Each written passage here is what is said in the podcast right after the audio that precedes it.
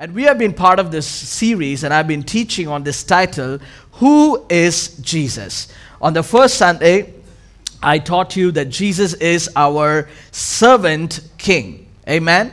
He is not just our king, but he's our servant king. Nobody would put the word servant before a king. But Jesus became our servant king. He came to serve us, He came to bring us salvation. Last week I spoke on Jesus is our rejected king. Jesus is our rejected king. Many of us, we have gone through rejection in life. Many of us, we've gone through uh, so many things that would stop us from, um, uh, from uh, being accepted by others. We have all gone through rejections in life, but it's nothing like what Jesus have gone through because Jesus has been rejected in every way. But yet, he stood without speaking anything.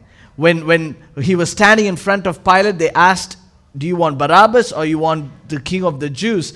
But Jesus was rejected and Barabbas was chosen. And uh, Jesus, the Bible says, he said nothing because he could have stood there and said, Actually, I am the King of Kings and the Lord of Lords. You know, I created heaven and earth. You know, I know everything inside, inside out about you. He could have said something, but Jesus kept quiet. And the very reason that Jesus kept quiet is simply because he wanted you to be in this church this morning.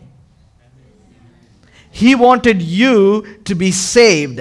He wanted a Catherine. He wanted a Mervyn. He wanted a Carol. He wanted a Christopher. And he wanted everybody to be part of his family the Jews and the Gentiles. But this morning, I want to talk to you about a king who's not just a king, but he's also our friend. Who is Jesus? Jesus, our friend and king. He's the greatest king. He's the king of all. There's nothing and nobody like him, but yet he says, I am your friend. John 15, verse 5. Let's have John 15, verse 5 on the screen. Is that coming up? All right. Can somebody get John 15, verse 5 and read it out loud? John chapter 15, verse 5. Yeah.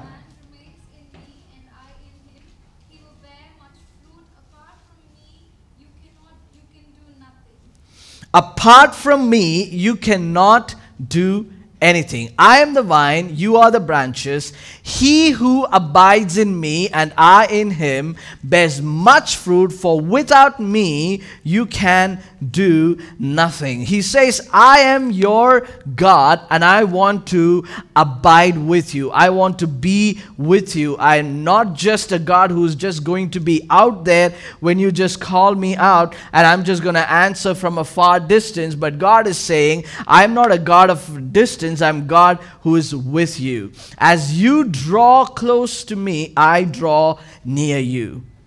So, this is the problem that we face when you try to approach a relational God with a religious mindset. Many people are not able to, um, you know, experience God that He's your friend because we are going to a relational God with a religious mindset. When God is there to say, What can I do for you? we are going, God, I want to do these things for you so that you will bless me. But you cannot approach God, you cannot go to His presence unless you're already blessed. Let me explain this a little bit more. Because the very fact that we are even able to go to His presence is because He allowed that to happen.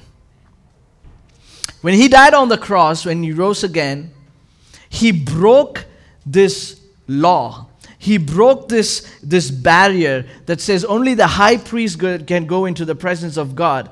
But he, the veil was torn apart, and he broke the barrier, say, anyone who calls on the name of Jesus can be at the presence. So, because God did that, because Jesus did that, you and I now have a privilege to go to his presence and pray. The disciples asked him, How can we pray? And he started with said, Our Father who art in heaven. He's our Father, He's our King, He's our friend, and we can have a relationship with Him. So when you pray, when you seek God, when you try to follow Jesus in your everyday life, please don't try to follow Jesus with a religious mindset. Don't have an expectation from God with a religious mindset. What do I mean by religious mindset? Religion will tell you if you can do 1, 2, 3, 4, 5, 6, 7, 8, 9, 10, then God will do this for you. So basically, what you're doing is every day you're trying to fulfill things in order to earn God's love. Is it possible to earn His love? Is it possible to earn His grace? I mean, the amount of testimonies that we heard this morning, not even one, you know, like a, like a, a point, point, point, like n- not even a dot we could say that we deserve to say that testimony.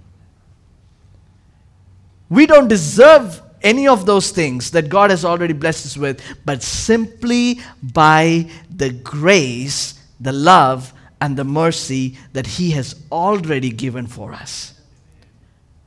So don't approach from a religious perspective. You don't have to do 1, 2, 3, 4, 5, 6, 7, 8, 9, 10 in order to love Him, in order for Him to love you. You've already given those 1 to 10 blessings. Because He has already blessed you, worship Him.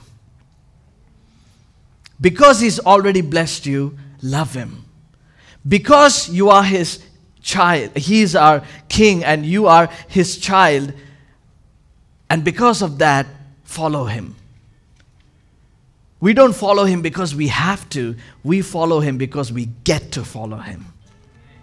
That's a big difference. Nobody is forcing you to become a follower of Christ here. But there's only one thing that can force me, there's only one thing that can urge me in my heart is his love for my life. His goodness for my life.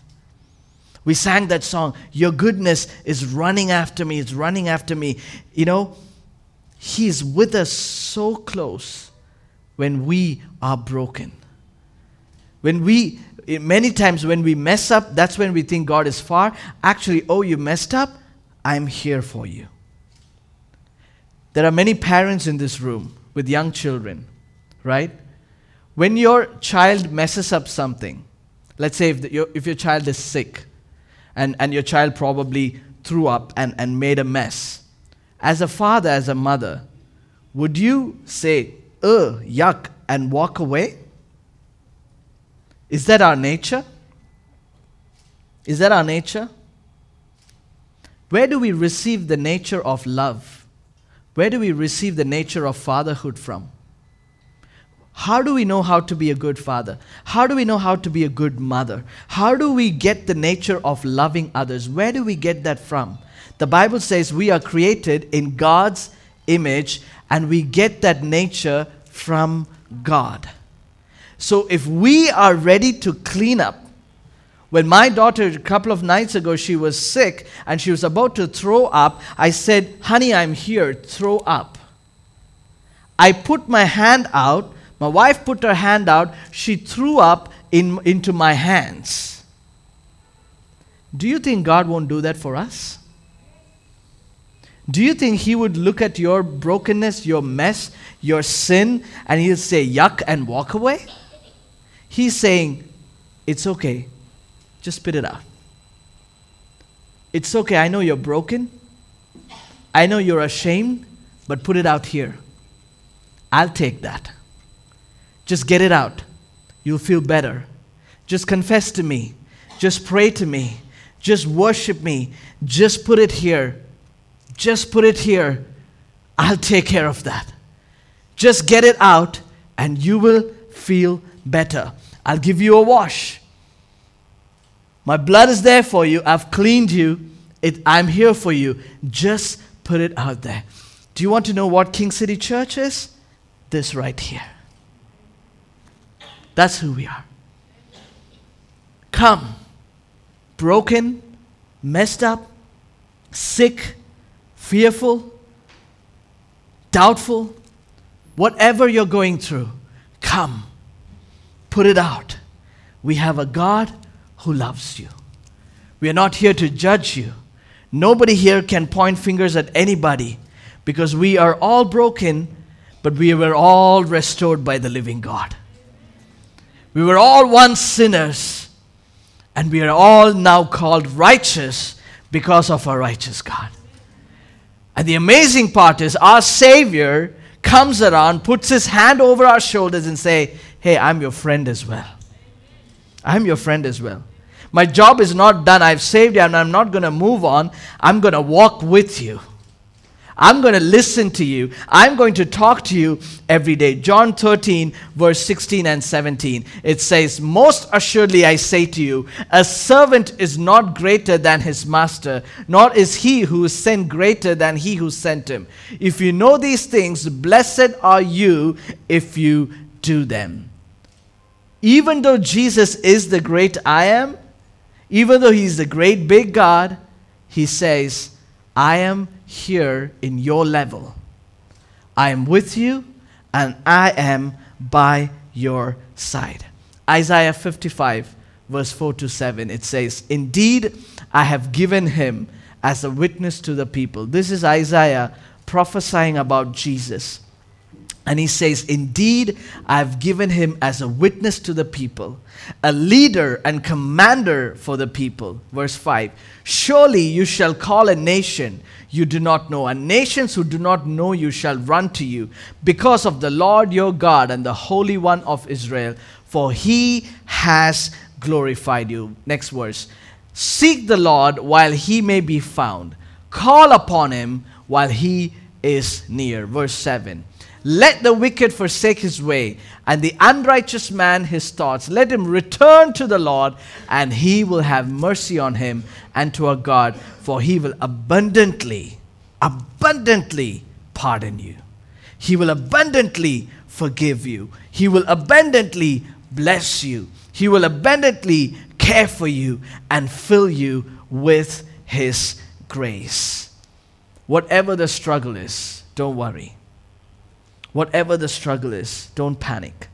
You have a God who forgives, you have a God who restores, you have a God who loves the mess. Let me say that again. You have a God who loves the mess. Is it messy in your life? He loves it because He wants to work through your mess. He wants to work through your problems. He started doing that from the beginning. He did not, if you look, if you check through the Bible, God did not pick one perfect man to serve him. In fact, he picked the broken, the most weak person of all. I'm praying for many families in our church. And I know families dur- during COVID, husbands, fathers, you've been working so hard to keep, you know, um, providing for your families, loving your family. I know a lot of people here, you have, you know, you're single mothers here, and you have single handedly supported your family, supported your children, prayed for them, cried with them, and you have been do, able to do all that because of God's strength. And I am telling you something this morning that God loves you more beyond than you could ever ask for. If God has still kept you in a job, thank God for it. If God has put a food on your plate, thank God for it. Students, if God has still kept you in education, thank God for it. Thank God for it. It is a gift from God. God is giving you promotions during this season. Thank God for it. It has not come easy. It has not come easy. And I know that God has so much more, so much more in life for you and for your future. Husband and wife, you might have struggles. Who didn't have struggle? Including Mary and Joseph in the Bible. They had their struggles. In fact, probably the night when Jesus was born, Mary was saying, Hey, Joseph, did you book our hotel? Did you get our inn? Did you get the booking? but it was all full. And I'm sure Joseph was in big trouble when he was knocking all those doors and he was asking, Come on. He's looking through his app, MakeMyTrip. I booked room for two and an unborn baby. I went through booking.com. Why are the, all these people canceling on me in the last moment? And finally, an innkeeper opened and said, It's okay, come on in, you can use this table. And Mary looked at Joseph and she gave him the silent treatment. And that was the night when Joseph wrote the song, Silent Night. You didn't know the story of Silent Night? All is calm. He's looking at Mary, who's giving him the silent treatment. Everybody had their fair share of problems, struggles, challenges. But in the midst of it all, the Savior was born. The King was born. Rejected so that we can all be accepted. Stooped down so that we can be raised up. And now He's our friend who still wants to be part of our process, part of us becoming his righteous being and completely follow him. So, what is hindering you from accepting his friendship? What is hindering you from following him faithfully? What is stopping you from taking a great step of faith to even get more closer to God this year? We have few more weeks for this year to end, and we are going to end it in a great way. We are going to end it in a great way. And I know God is still moving. There are still some prayers you're praying for God to answer. And if it is His will, you have some more weeks, and God can answer those prayers by the end of this year. In next few weeks. God can do it. God can do it. Keep going for Him and keep serving Him. Amen.